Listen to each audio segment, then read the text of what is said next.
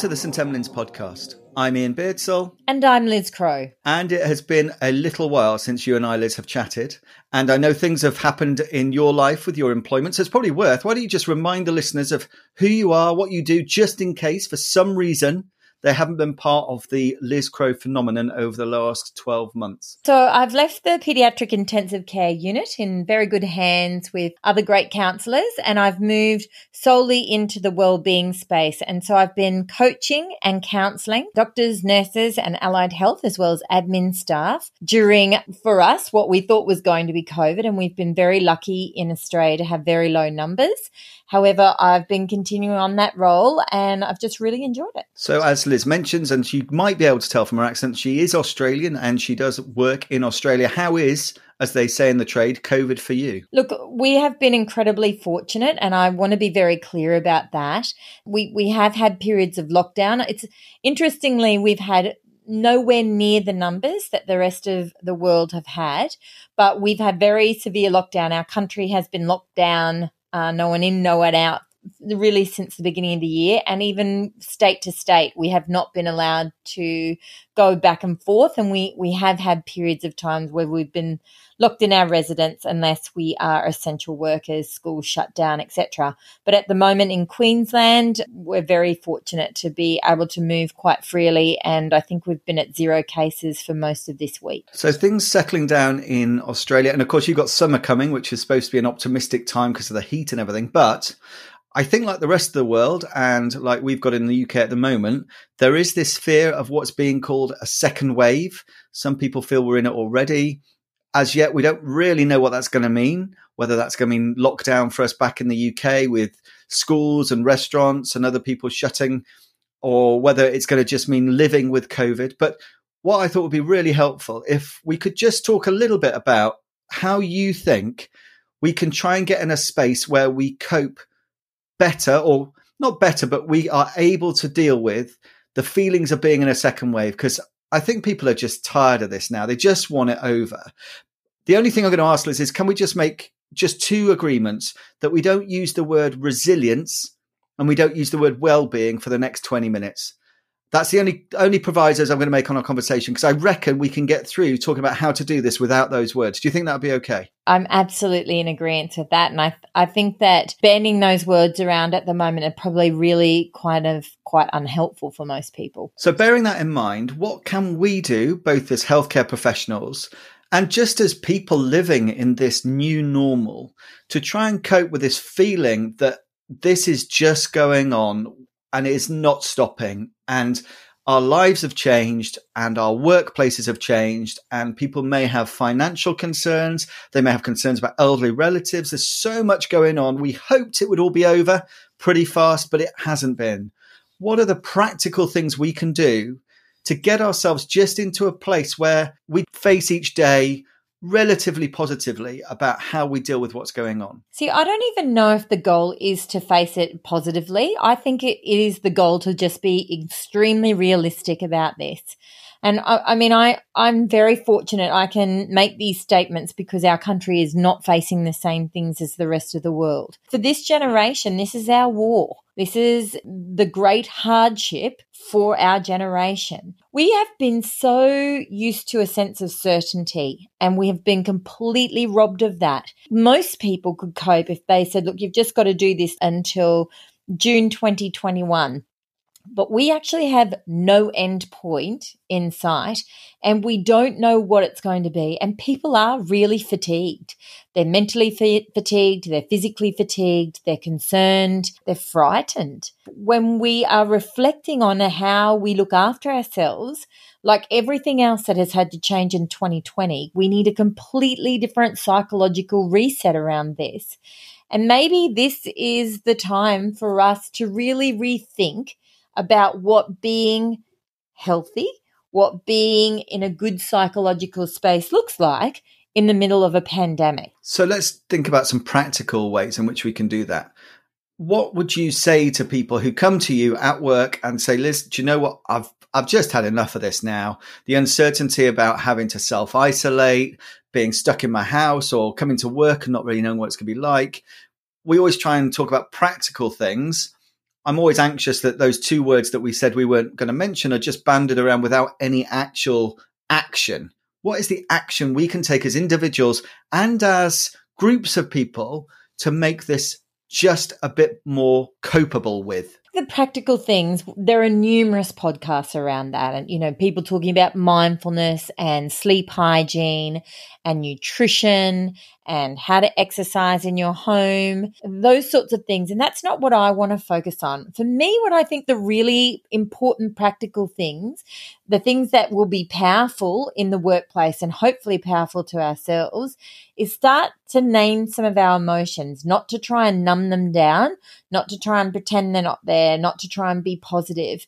I mean, there are people out there, we have friends certainly in our community who are literally seeing dozens of people die every week as a result of COVID, who are living with a real fear that themselves, people that they love, their colleagues, and just members of the community are not going to survive or will survive COVID with terrible comorbidities. So those fears are actually real. They're warranted. Normally, in our work, we try to take an attitude of, okay, this was an isolated incident and we're going to provide some emotional containment around that and just tuck it to the side. Whereas you can't do that often with this pandemic because we can't get to go home and think this isn't going to impact us we can't use our normal coping mechanisms because maybe we can't go outside for a run. We can't go to the pub and have a drink. We can't catch up with friends. We can't visit our mum and have a Sunday roast. All our normal coping strategies have been pushed aside. And for many people, I think these are going to be really new emotions fear, vulnerability, uncertainty, knowing that you may go in shift after shift and see people be, be intubated, critically ill, die of all sorts of ages, I think people feel quite powerless. What I think we need to do is really get back to the core of what is in our realm of control and what is it that brought us to this work and what is it that that we can still control i guess and what what is it that we can't and how do we learn to trust ourselves that in actual fact our emotions are just emotions. Um, they don't need a big narrative, and they're probably very warranted. And there must be aspects that we can take that are positive about the roles we have within this pandemic. We are in the middle of it. We are able to do things. We are able to make a difference. And there must be a way. We've talked about meaning making in the past. Is meaning making well, firstly, can you just remind us what it is? But is meaning making in a pandemic any different to meaning making in the middle of a major incident or in the middle of majors on a Saturday night where you've got 15 people waiting to be seen? Do we have to change how we get meaning out of our work or is it just as it always was? And actually should we remind ourselves how lucky we are that we have an impact where we can make a difference? I was listening to a ted talk um, the other day by professor john fraser where he was talking about the use of ecmo and covid and that in actual fact you know it's only wealthy countries that get to do that. There are whole range of countries that just don't have access to that sort of technology. You know, we're talking about a broad range of what people are going to have access to and the sorts of things that perhaps they could be grateful for. But it's very hard, I think, for people to go, oh, I'm really grateful that I work in this massive metropolitan hospital with all the bells and whistles, and we're still watching people die. What we're going to have to do when we reflect on meaning is really connect what brought us to this work. If we can't change the fact that there's a pandemic and we can't change the fact that for some groups of people, by the time they see us, they are too ill to be saved or too ill not to have a significant outcome as a result of this what what is the meaning that we can hold on to? For me and this is hard i'm not saying that we've got all the answers but i guess for me it's really about what brought me here why do i allow myself to be exposed to this what is my contribution now, we can't make a change. We can't guarantee ourselves that we can save everybody, and we can't guarantee ourselves that we can stop everyone from becoming chronically ill. We can't guarantee ourselves that it's not going to be frantically busy at work and people aren't going to be stressed and we're not going to be hating our PPE. But what we can do is keep reminding ourselves about what other things that we can control. Every person that I see today at work, I will bring the best of my skills, the best of my ability, the best of my compassion. With my team uh, and the people I work with, whether I'm a leader or whether I'm the cleaner, that I am kind and friendly. And when someone speaks rudely to me, is sharp, or ignores me, I'm going to believe with a generous mind that they've got a positive intent and that maybe something else is going on for them. I'm going to be the best colleague that I can. I'm going to shout someone a coffee or go out of my way. We can be compassionate human beings. Now, is that enough to sustain people? You know, like is meaning enough to sustain people?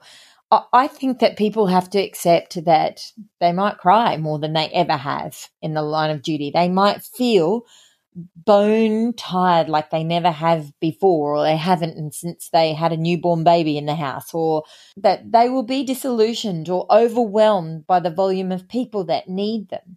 However, if we can keep coming back to this whole what brought me here, what is important, what would I hope that people could say about me? And maybe that's just our colleagues. Maybe our patients are too sick and maybe because we don't we're not allowing any visitors at the moment which often happens when COVID is going to a surge, that people don't get to witness it. But if you know in your heart what you did today was pe- treat someone with dignity and respect and kindness, and you brought your best skills and you brought in who else needed to be at the table and you spoke thoughtfully to your colleagues, that may may be as good as we can get and we have to we have to hold tight to that and maybe it's time for the first time in medicine that we say that vulnerability has a place, that we need to talk more about meaning and that whole issue of feeling powerless and that that may be part of our new norm. So I want to come back to one of the things you mentioned, which I think is a really important word, which is compassion. When we're overwhelmed, it feels all too easy to forget the little things. And just indulge me for a moment while I tell you a personal story about my own health from a few years ago, just because I've always remembered this. I was poorly, it's probably five years ago now, with what turned out to be viral meningitis. And I went to my local hospital, not the one I work in, and people were very very good to me. They rushed me through the test because i'm a doctor and i all of that sort of business happened and i wasn't feeling particularly well. And the one thing i remember wasn't all the doctors coming to me and making sure i had an mri scan early and being kind about giving me uh, you know lumbar puncture and all this other stuff. It was when i was waiting for an x-ray and i was shivering and cold and the radiographer thought, without me asking, to put the blankets that were over the top of me over my feet. And that was the most compassionate thing that happened to me throughout that whole episode. I've always held on to that any time where I've thought to myself, Am I too busy to get a blanket? Am I too busy to offer that patient a glass of water? Am I too busy? I don't think we're ever too busy to show compassion. Even in the height of a pandemic, those are the things that make a difference. And I think we need to try and remember that because is there a danger that in amongst all of this, we almost make an excuse that we're too busy to do those things. Well, I can't possibly do that because I'm in PPE, or I can't possibly do that because I'm tired. Do we do we need to reset ourselves? Do we need to sometimes have a hard word with ourselves and remind ourselves why it is that we do what we do? I think it's probably important, but I, I'm I'm really going to um, encourage people not to be too judgy, McJudgy about themselves about anything. I think that when people are fatigued and they're frightened, you know, we're all a bit afraid and we're all a lit, little bit have the potential to perhaps not be our best, our best selves. And then that's only going to, ma- you know, make our own, I'm sorry to say it, well-being a little bit more challenged. We start with a place of compassion for ourselves. And so if I wake up in the morning and think, I, I literally feel like I can't face work today. I can't go and see how many people on the board are waiting to be seen. And I can't go into PPE because I'm going to be hot and sweaty and I can't get enough fluids and then I can't get to the bathroom enough and I'm scared and I don't want to catch it and I don't want to bring it home.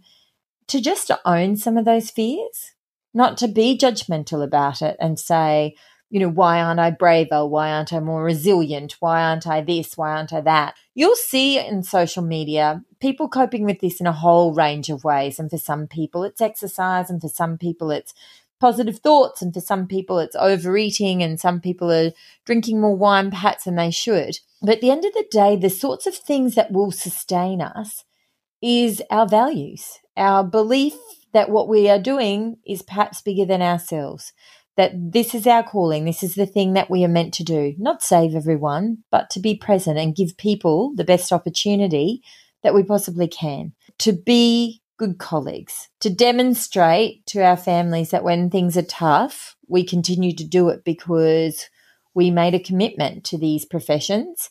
And, you know, there's other, t- you know, so many other times in our jobs that we have faced danger, that we have faced potentially life threatening diseases or illnesses or situations when we've been threatened by people who have mental health problems or someone who's intoxicated. We're now being asked to do that en masse, day in, day out, while we've got our own personal challenges, and this is new. We know that there are practical things that we need to do, but I think there's lots of psychological things we need to do, and, and, and staying connected to people who replenish us, who help us take a little psychological reset, and you know, so that people to keep their humor even when it might feel like there's nothing funny to laugh at.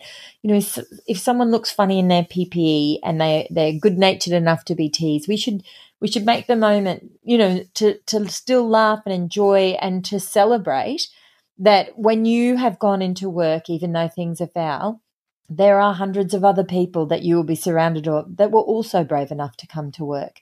And that's something to celebrate. And I know lots of people felt really uncomfortable with the hero thing and the clapping. I'm not talking about that. I'm just talking about looking around a room and thinking, I work with extraordinary human beings uh, who also made a decision to be in today, and that's important. Do you think there's times where we expect life to be full of rainbows and unicorns, and actually we need to remember that life isn't like that? That life can be tricky, life can be tough life can, for want of a better phrase, be a bit shit. With the way we run our lives at the moment, are we too optimistic about what we expect from every day? Should we take our expectations down a bit and just find the small things that make us happy and content? Yeah, I think you know happiness might be a stretch for some people, but contentment is a is a really great word. For lots of us, we had been used to living a life that was very comfortable, and I think 2020 has robbed people of that in all sorts of ways. And relationships have suffered, and people's health has suffered, and finances have suffered, and things that we took pleasure from that really refilled us and rejuvenated us for the year have been taken from us. You know, very few people at the moment can find the rainbows and, and unicorns. I do believe that this is a time for us to really reflect about who we want to be, who we want to be in ourselves and who we want to be at home or with our loved ones or with our important connections and who we want to be in the team and who we want to be to our patients. That's tricky and it might change a little bit day to day, but if we can go back to those core values about what brought us here, I think that's really all we've got. We have to hold on to that and we need to praise our colleagues who are doing a sensational job despite all the fears, despite all the hardship. We need to give ourselves a pat on the back and say, I'm I'm doing this even though I'm frightened. And I think we need to find a language again about describing how hard things can be without pretending that they have to be optimistic or that there's something practical that's going to that's going to miraculously fix this because it's not there. As we face up to this second wave or the parts of it that are happening, we've talked a bit in the round, but I'm an emergency physician. I like to to have some takeaway points, Liz. You know that. What I'm getting from what you're saying is that firstly, we need to acknowledge that we're scared we need to acknowledge that our world has changed and any change is going to make us feel uncertain. And that uncertainty can manifest itself in all sorts of different ways. That could be the way in which we hold ourselves when we're at work, the way in which we talk to other people. And we need to think about how we do that. The other thing we've mentioned is compassion and maintaining our compassion despite being tired, weary, and frankly fed up with coronavirus. Are those fair aims, do you think, for me next time I go into work? Yeah, I think they're perfect aims. And and you know, in some ways, as awful as this sounds, I think we're gonna have to get used to an increased sense of distress. I think often when we've spoken before about things that have been really challenging at work, they've been very isolated. And this has just been this long, protracted, no ending, multifaceted crisis that's going on and on and on. We have to almost get to a point where we think, you know what? Anxiety is going to be a point you know, just something that's around for a long time. And I'm sort of pleased that I've got some anxiety. I don't want people to be crippled by it, but I, am pleased that I've got a level of anxiety because it's going to make me much more vigilant with my PP&E. It's going to prepare me for the day. When I go wake up in the morning and I think I feel a bit anxious, I'm going to know what that's about. And instead of being really judgmental about myself or criticize myself or pathologize, I'm going to say, you know what? I'm I'm I'm working in a pandemic. And it's okay that I'm having this range of emotions. People may need to use their downtime very differently, to disconnect from work in a much more separatist way than they've done before, and to reconnect with their family and friends or reconnect with the things that replenish them in a very real way. And you know what? Netflix may not cut it. Running on a treadmill may not cut it drinking Chardonnay may not cut it. We may need to mix things up a bit. People may need to think about do would it be helpful to speak to a therapist or a coach? People may need to think about ways to connect that are new and different and creative.